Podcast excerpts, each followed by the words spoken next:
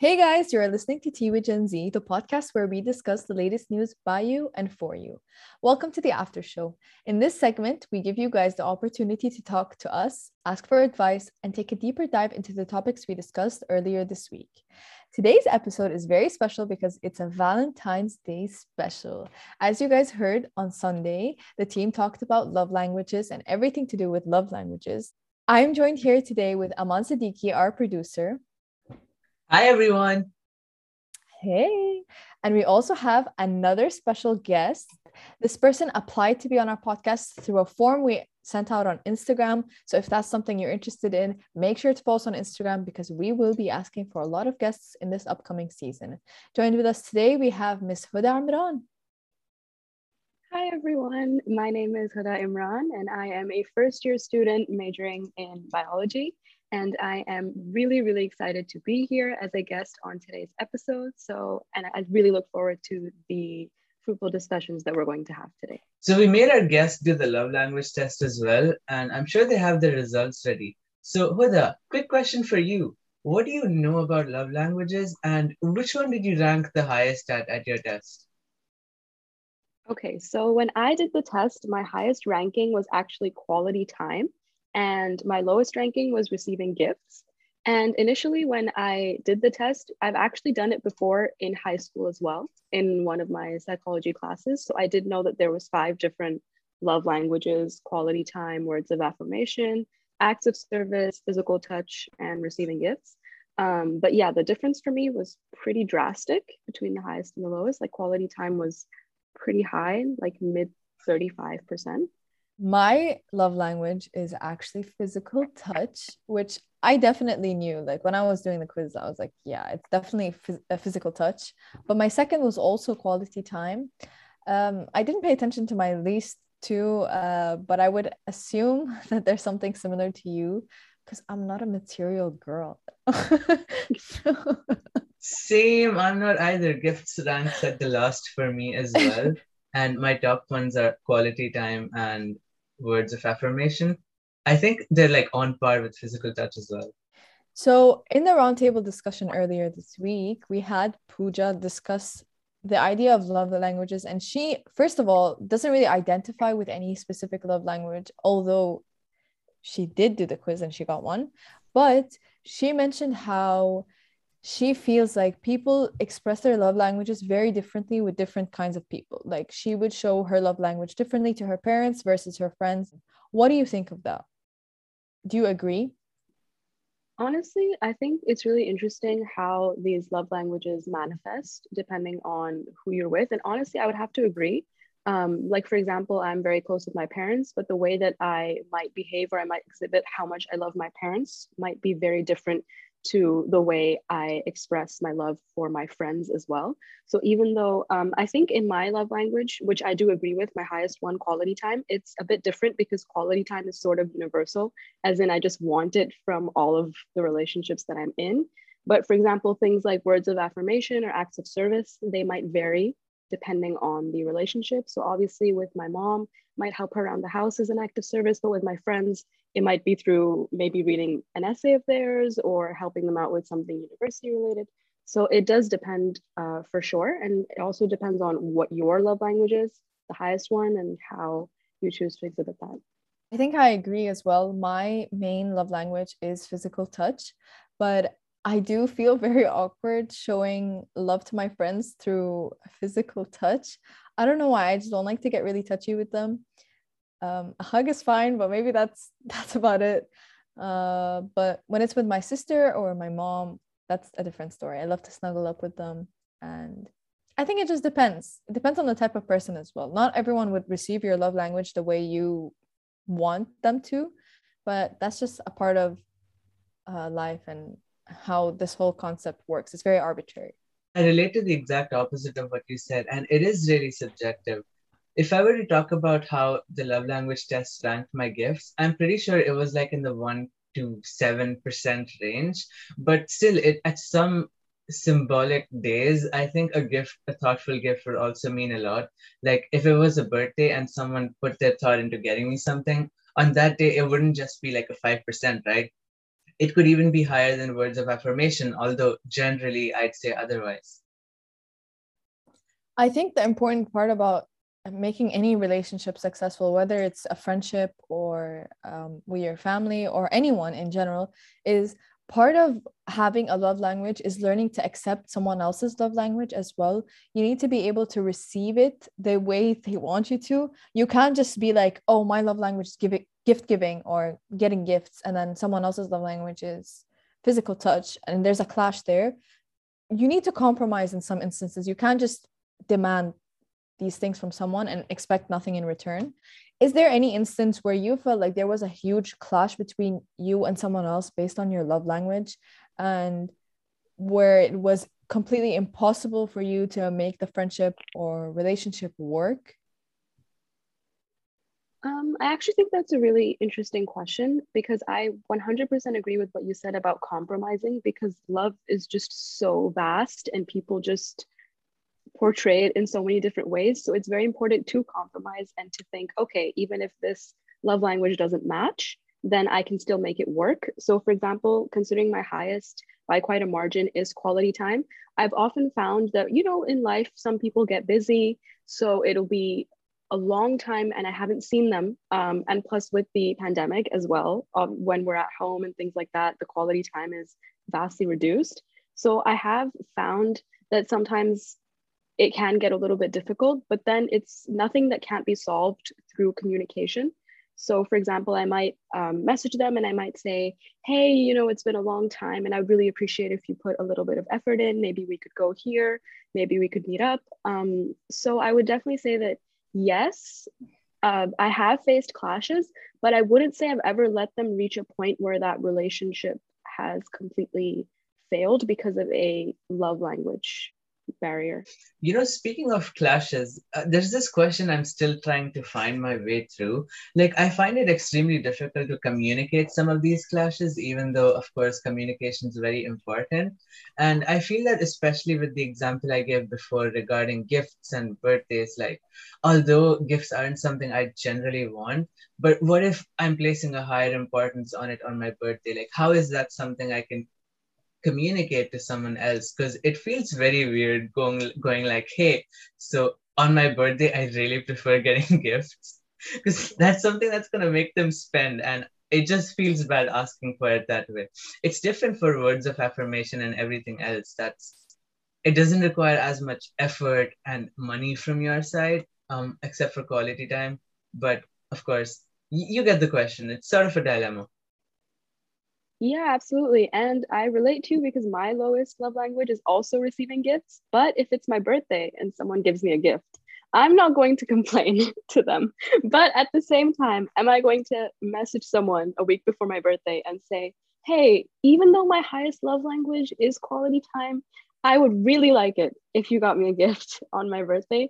Probably not. So I completely understand what you're saying. It's sort of a double-edged sword, where certain love languages are just easier to compromise with, or even easier to talk to someone about than other ones.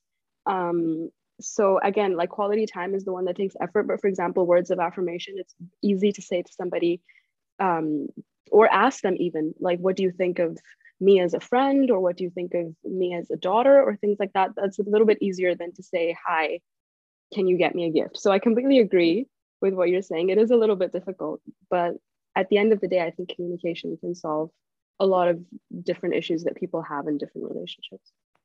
I think that's one of the interesting points about this um, concept of love languages, and the idea that your love language defines you as a person, and it defines the way any of your friendships or just any kind of uh, relationship you might have. The idea that your love language is the only thing that could ever make any of these relationships successful is very wrong. So I think that in many cases, people have clashed in their love languages, and they've made the relationship work, they've made the friendship work. You just need to learn and understand that that is not the main defining factor of anything. It's just a label. You can be very versatile. You can have multiple different love languages. The number or the percentage doesn't define it for real. It's just a quiz. So I think that people take it very seriously sometimes, and they need to realize that it's not that deep. It's just a label. So if you feel like your love language changed randomly throughout the day, that's totally okay and normal. You just need to be able to communicate that with your friends, family, and whoever you're dealing with at the time. But just because you and your partner, you and your friend have different love languages doesn't mean that the friendship won't work. It's kind of similar to the concept of zodiac signs, where people are like, oh my God, I'm a Cancer and he's a Sagittarius, there's no way it's gonna work. No, that's not true. It's just a facade.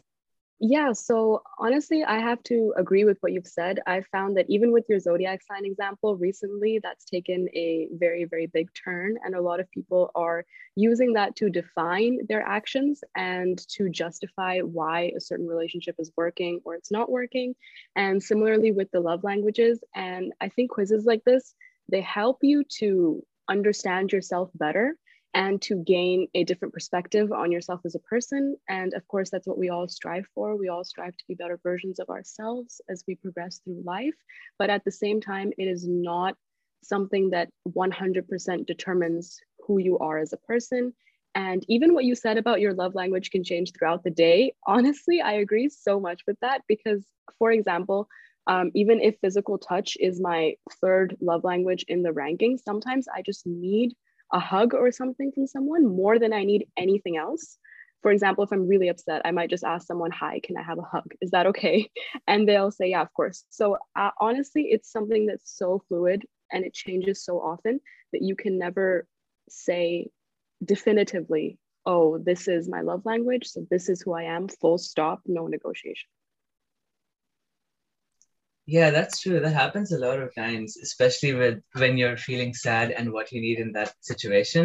It's not always like, I need you to tell me how awesome I am and how things are going to be okay. I just need you to exist here next to me. And that's about it. We don't have to go into a deep dive into what's going on. And I really like your thoughts about how the quiz works and how we can kind of develop ourselves through it and how it's not like a perfect thing to reflect upon. So I want to ask you something about something you said in our discussion before the recording. So you said that even though many people fear the consequences of being open and honest, the effects of bottling up emotions are often much more detrimental for the relationship in the long term. So this is something I'd love to hear you expand on further. Yeah, of course. So um, I think this was in response to what I think would help relationships or make them successful. And I think the two things that I mentioned was compromise and communication, I believe, were those two factors. So this is more related to that communication point. I was saying that based on my personal experiences with not even my own relationships, but also spectating the relationships of others. So for example, I've had people come to me for advice as well and say, hi, I'm having this issue with this friend or in my romantic relationship or even with a family member. So how do you think I should deal with this?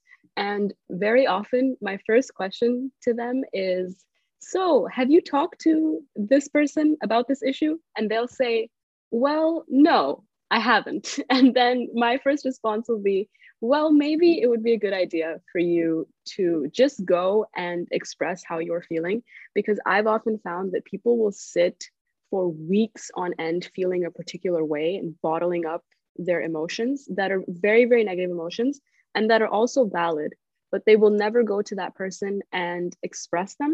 And I think that is honestly very detrimental because things will only build up from here.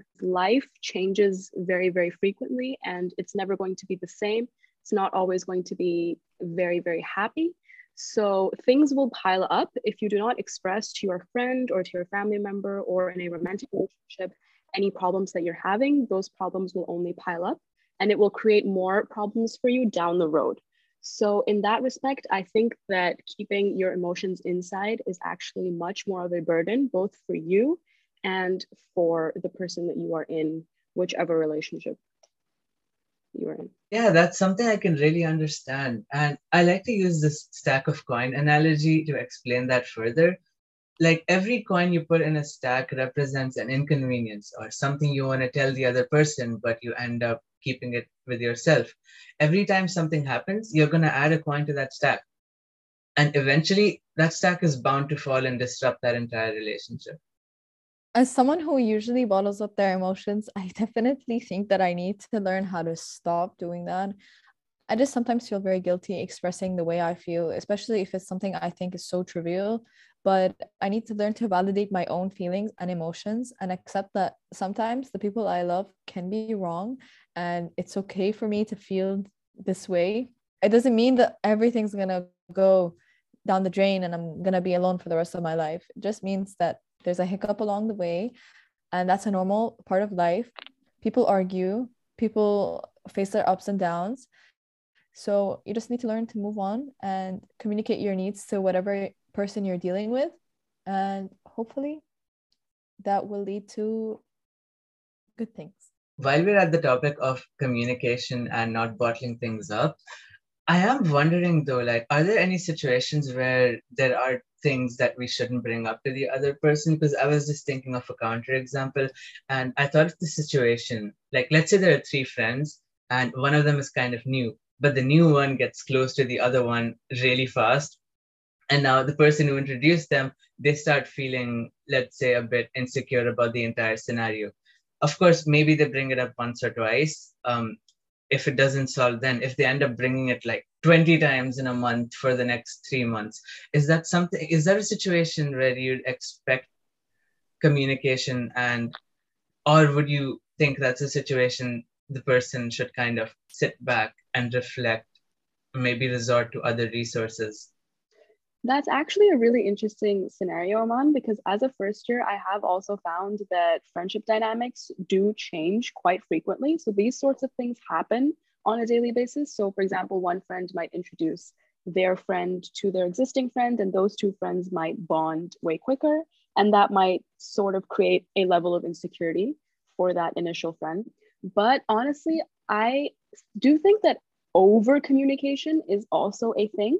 Because a lot of sometimes in life, you have, there's certain things that you just have to face in a personal way.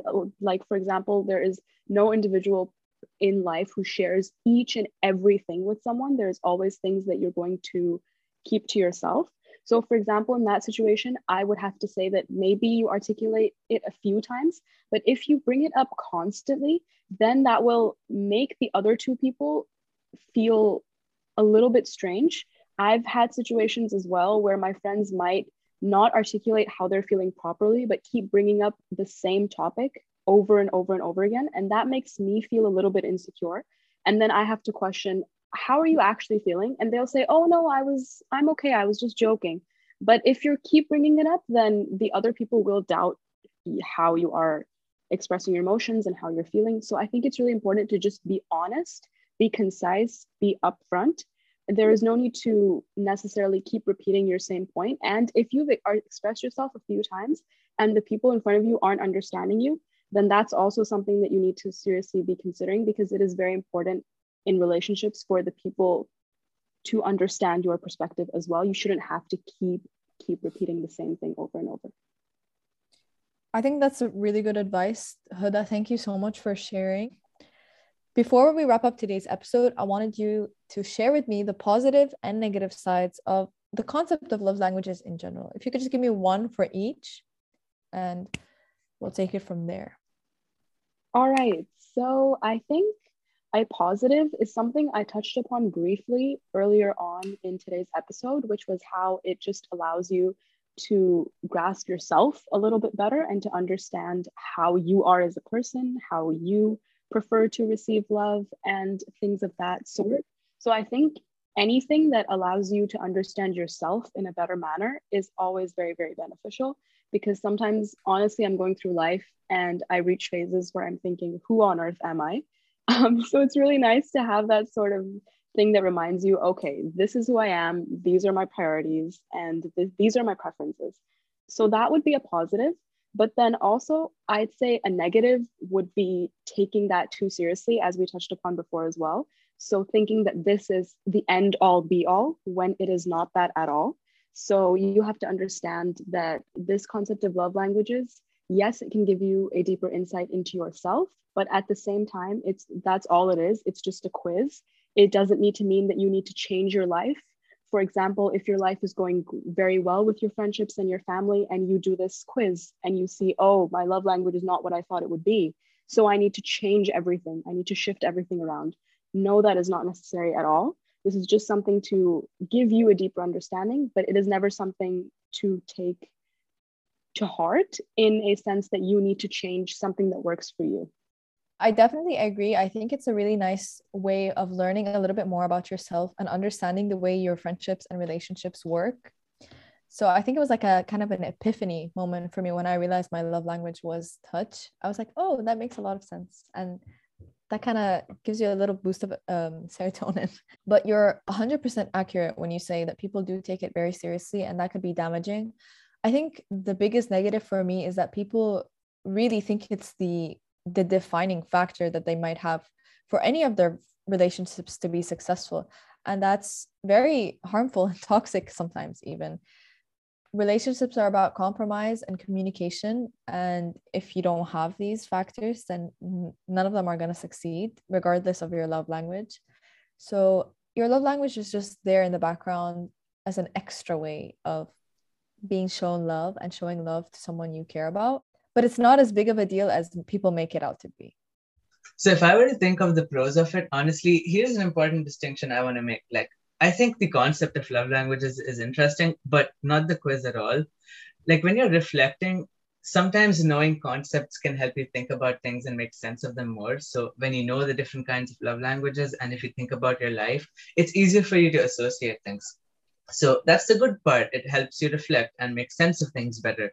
But if I were to take a con, then just in general, I don't like quizzes that claim that they can find out who you are. They can think, they can, you know, give you numbers on the type of whatever you are. So that's, that's the thing you. I don't like about quizzes. Because see, here's you. the thing. The questions are so binary. Like, if you were to take those percentages, put them across different people, you know, it, it fails that test. You're not going to see the same hierarchy. Aman, you remind me of those BuzzFeed quizzes. I've done BuzzFeed quizzes that are like, yes, what kind accurately... of pizza are you? No, no. The question is oh. like, we can accurately guess your name based on these three questions. And then I do the quiz and the answer is like, Dylan. I'm like, hello? Close. No, and honestly, the questions were so obvious. Like, it was to say, oh, I one option was I like to receive hugs, and the other option was I like someone to tell me how great I am. So yeah. You could subconsciously, anyone could be able to tell which love language it, it's leaning towards, and someone could just manipulate. For example, if I think that my highest love language is quality time, I could have just manipulated the answers and just picked out all of the quality time ones, even subconsciously, not even realizing that I'm doing it. So in that sense, I actually love the point that Aman made about how the concept is interesting, but maybe the quiz is flawed because of just how obvious it is as well. You know, I think it's great that you brought up the example of the two questions, like, I want to be told how great I am versus spending quality time, if I remember correctly, because the way some of those are phrased, they make me like rethink, am I supposed to like this? Like, when I read a sentence that says, I like to be told how great I am, I'm like, no, that's the way that's phrased makes me sound narcissistic. Like, I don't want to click this, even though if you phrased it in a different way, I'd be more prone to doing so. Can you tell me how great I am? No. Wow. My love language is actually being mean. So thank you guys so much for listening to today's after show. I had a really good time discussing the concept of love languages with you guys. And thank you to Huda for coming on the show. It was great to have you. Thank you so much for having me as a guest. It was honestly a wonderful experience. And again, I urge all of you, whenever Tea with Gen Z open up applications for guest speakers on Instagram, please, please apply. It's honestly an amazing experience. You're going to have wonderful discussions and just have a great time. It's honestly a great way to start my Sunday. So yeah. You heard her. If you guys want to be on the after show or any other episode, make sure to check us out on Instagram at TeaWithGenZ underscore. We, I've said this before, but I'm going to say it again and again. We are revamping our Instagram feed right now. It's going to look so good. So you don't want to miss out. And we will definitely have some really cool things coming up and applications for you guys to attend, recordings, and be here with me, with Aman, with the whole team. Thank you guys so much, and bye. Bye, everyone.